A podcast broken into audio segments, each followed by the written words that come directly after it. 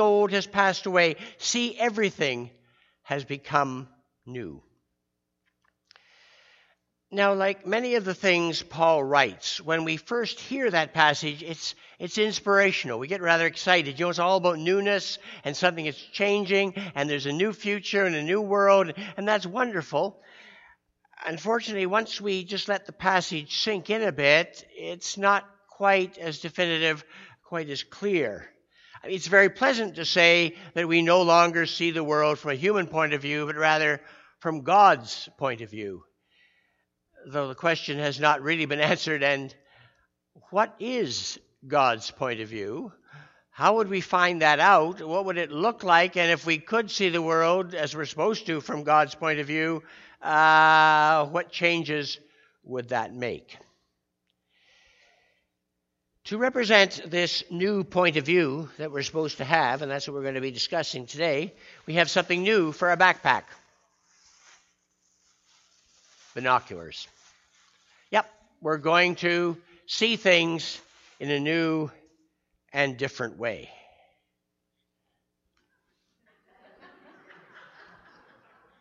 Which takes work. See, it's all planned. See, there we go. Out there. Oh, way out there. Oh, boy. Sunbathing in March. That's amazing.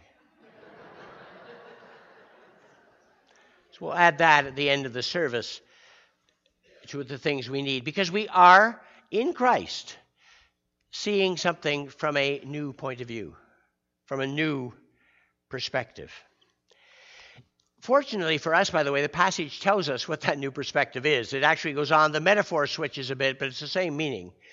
All this is from God who reconciled us to divinity through Christ and has given us the ministry of reconciliation. So we are ambassadors for Christ. Since God is making an appeal through us, we entreat you on behalf of Christ to be reconciled to God. Put simply, what Paul is saying here is that, and we have a slide, I think, for this.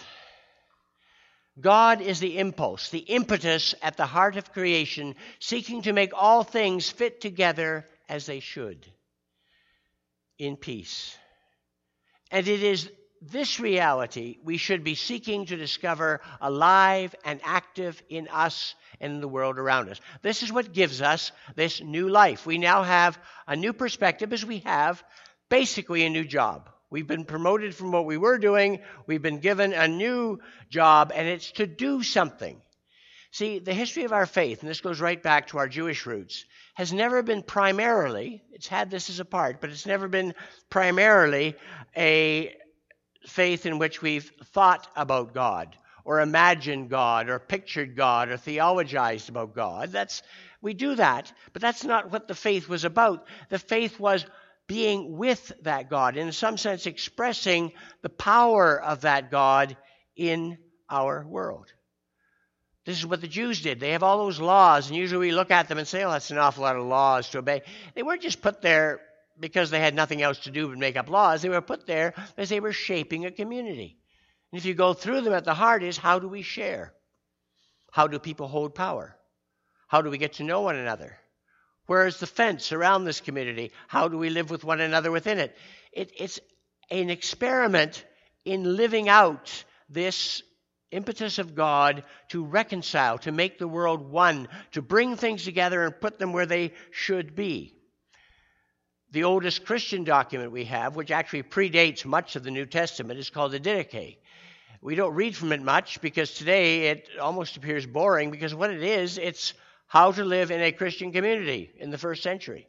It talks about almsgiving. If a visitor comes, how do you welcome a visitor? How do you treat one another?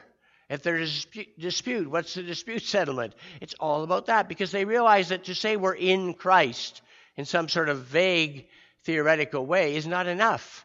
It's we're living the reconciling life that Christ lived in our world. So if anyone is in Christ, there is a new creation. Everything old has passed away. See, everything has become new because that's what we have to do. If you're going to be a person who works on a cruise ship, you'd probably go out and take a few cruises and see what it's like. If you're going to be a lawyer, you have to go and, and learn from the inside by joining a law firm and help, helping them to see or helping to see what they do. If you're going to become a Christian, you have to take on the work of Christ, which is the work of reconciliation. See, when most people look around, what they see is a world of disorder and conflict and enmity. And they throw up their hands and say, This, this world is a horrible place. I don't know where we'd even start. What Jesus did, he looked around and said, Yes, that's there. But what God wants us to become is a world of order, cooperation, and love. A world where everyone can fit together, everyone can join hands, everyone can be a part of the community. And there, my friends, is your mandate. What are you doing about it? And this is the exciting part of the Christian life. Christ has given us the ministry of reconciliation. We are Christ's ambassadors. Ambassadors, by the way, were very common in the Roman Empire. They ran around all the time making peace. That's basically what they did. They were the dispute settlers, not only between different regions, different groups, different nationalities, different people within the empire. And everyone who read this in the first century would say, Yeah, we, we know some ambassadors. And they, Paul is saying, and that's who you are for Christ. Christ's ministry was to reconcile people together so that's what you're doing. That's what you should be stressing. And that is what we do. Now, first, we have a step to take, and that is reconcile ourselves with the world around us. And that's not always easy. Years ago, I remember Calgary Presbytery had a visitor who worked for the United Church in one of the churches in Africa. And if you know the United Church, all our foreign missions are not done by sending out people to do things. We send them to other churches who tell them this is what we need done, and then they do it. So this uh, minister came this night, and we all sat there in presbytery because we know we'd have a list of, and here's how you can help us. You can send food and clothes and medicine, and you can come over and you can do this. He simply looked at us and he said, I've been asked by my church to tell you what we need from you. Nothing. First, clean up your own act.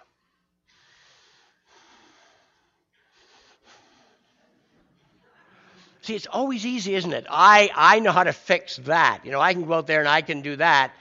But first, and Jesus said this too, first look at the, the sliver that's in your own eye. You know, first look at the things that are wrong in your life, and then you can go out and be recon- help to reconcile others. So be reconciled. Now, most of us have an instinct to say, "Yep, I'm okay, done that, been there."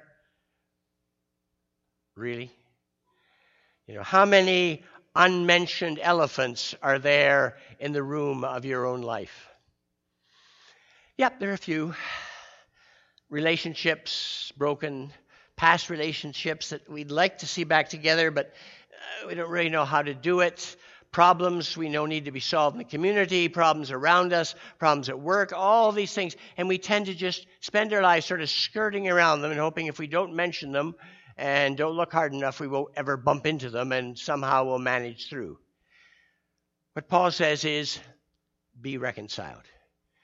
Because when you have problems like that that you're not dealing with, you're actually being, Paul puts it in this language, you're being hostile to God. Most of us say, I'm never hostile to God. And we say, well, you are, because that's not God's vision of the world. And therefore, there's something separating you from that divine spirit of love and reconciliation. Now, it's, it's difficult. But I would hope that as we go out today, we'll pick one problem, one broken chain, one broken link in the chain that we know about, and say, This week I'm going to work on that and get it settled. I'm going to make the phone call. Should have made it three months ago when that happened, but I didn't. I'm going to write the letter, send the email, go to the meeting, and see if I can straighten things out, go into Herb's office and see if we can talk things out together. That's what we're being called upon to do. And it is not easy. But as you do it, remember that one of the phrases that all of us have heard, and is probably a phrase filled with more relief than any other phrase on the face of the earth, is, Boy, I wish I'd done that 10 years ago. Yeah? I wish I'd done that 10 years ago, but I didn't. You know, I should have done that. I should have done that. Uh, but I've avoided it. Even as communities, we avoid things. I had a friend, Derek Bridges, who was a lawyer here in Calgary. Some of you may have dealt with him, but he always used to say, What we do is we set up committees, and committees are groups of people in which we talk to convince ourselves that we should have done the things that we already knew we should have done. That's what a committee is. And then, of course, the committee reports, and then you send that report to another committee so they can look at it and talk about the things that you haven't done but you should have done and knew about already. Yeah. No, go out and do it. And what you find is once you've actually settled one of those disputes that have gone on forever, what a wonderful feeling it is. And why don't we? It's the basic word. We hear it here every week faith. You know, do you really trust the Spirit of Christ living in you enough to go out and face the unknown? That's, that's the final question because that's when faith becomes real. Again, it's not a pleasant hymn or a nice thought or a theological concept that we hold on to. It is rather an understanding of the world that when we do our ministry, ministry of reconciliation, that Christ will in some way meet us and things will happen in unexpected and wondrous ways if we live in that spirit. All right. Let's be reconciled with those around us. Let's solve some of our own problems. And what about then the bigger problems around us? People with whom we don't agree, and we just we seem to go on year after year, and we don't know what to do with them. They're they're there, and they they sort of bother us. Well, I think I could say first there are two kinds of people. First, there are those simply with whom we don't agree. We've got to find a way to, to speak to them and to work with them. And secondly, those people who are really against us in a mean and nasty way. And there's two different groups of people, and I'd like to look at them individually today. Uh, first, people who do not agree with us. You know, I like this, they like that. I want to go here, they want to go there. I want this color on the walls, they want that color on the walls, whatever it is. And we run into this all the time in the world. Well, what we need, I think, for that is we need x ray binoculars where we can get to see into the heart of the other person. How many here, and I'm talking now, probably you've got gray hair and you may be wearing one of the hearing devices. How many here remember comic books in the 1950s and maybe into the 60s? And on the back pages of the comic book, they would have all those cheap things you could buy by sending in a label or something. And one of them the, was the x ray glasses. Remember, the, these, buy these glasses and you can see right through people's clothes. Uh, no, I never bought them, and because I, I thought about it, I thought about it, and, I don't, I don't know how they, well, they didn't work, but I, I really wondered what you did get when you got them. That was the only reason I would have bought them, just to find out how you were being ripped off.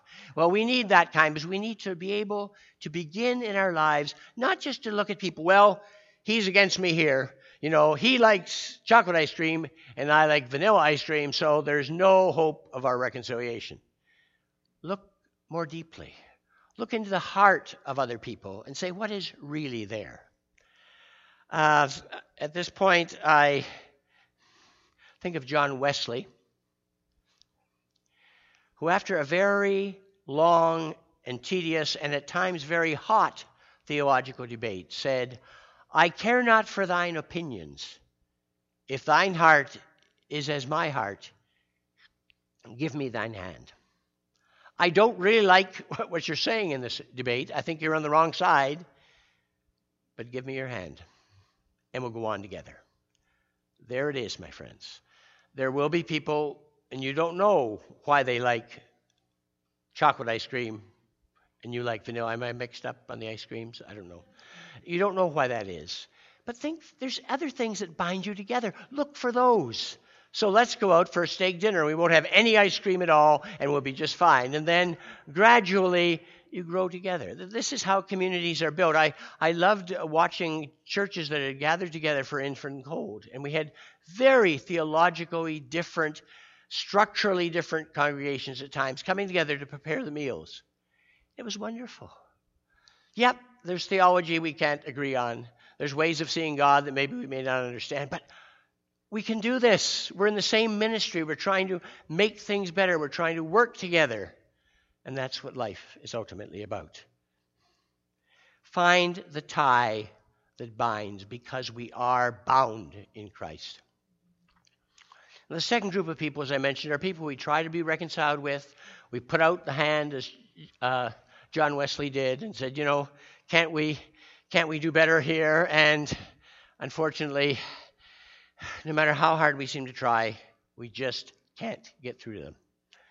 What do you do there?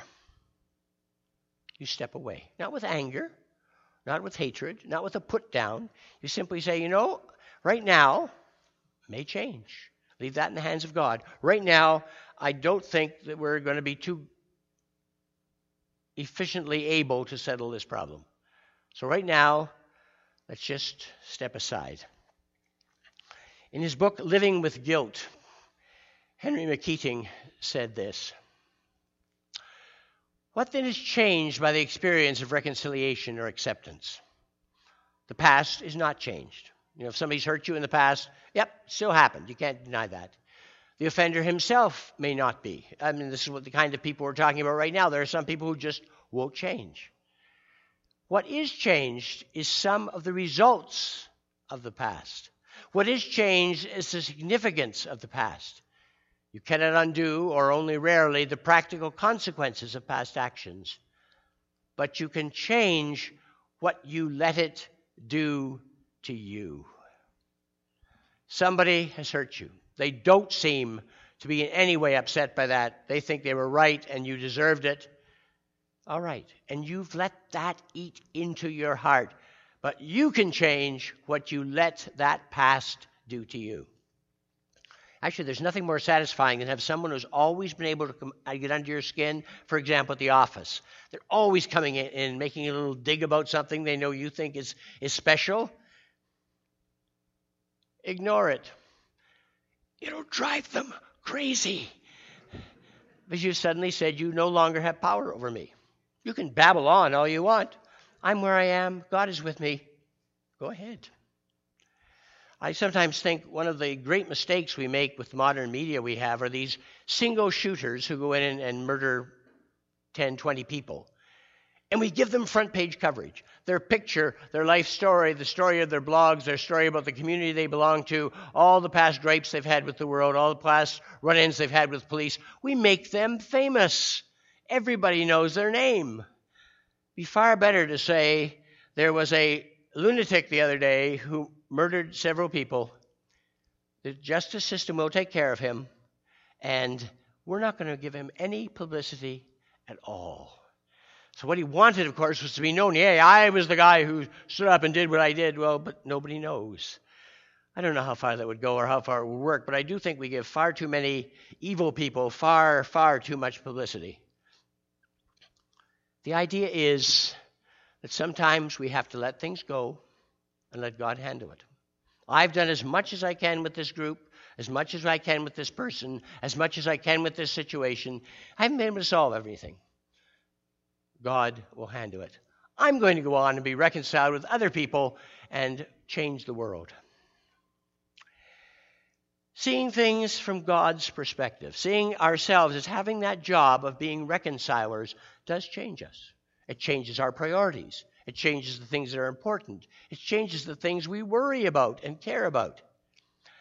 I think it's like something I discovered many years ago when we began in art museums, especially, to, uh, to have the toured guides that fit in your ears, and you can go around. It used to be, you know, go through the museum, woman with a hat, woman without a hat, woman with no arms, dead woman, fat woman, big man, you know.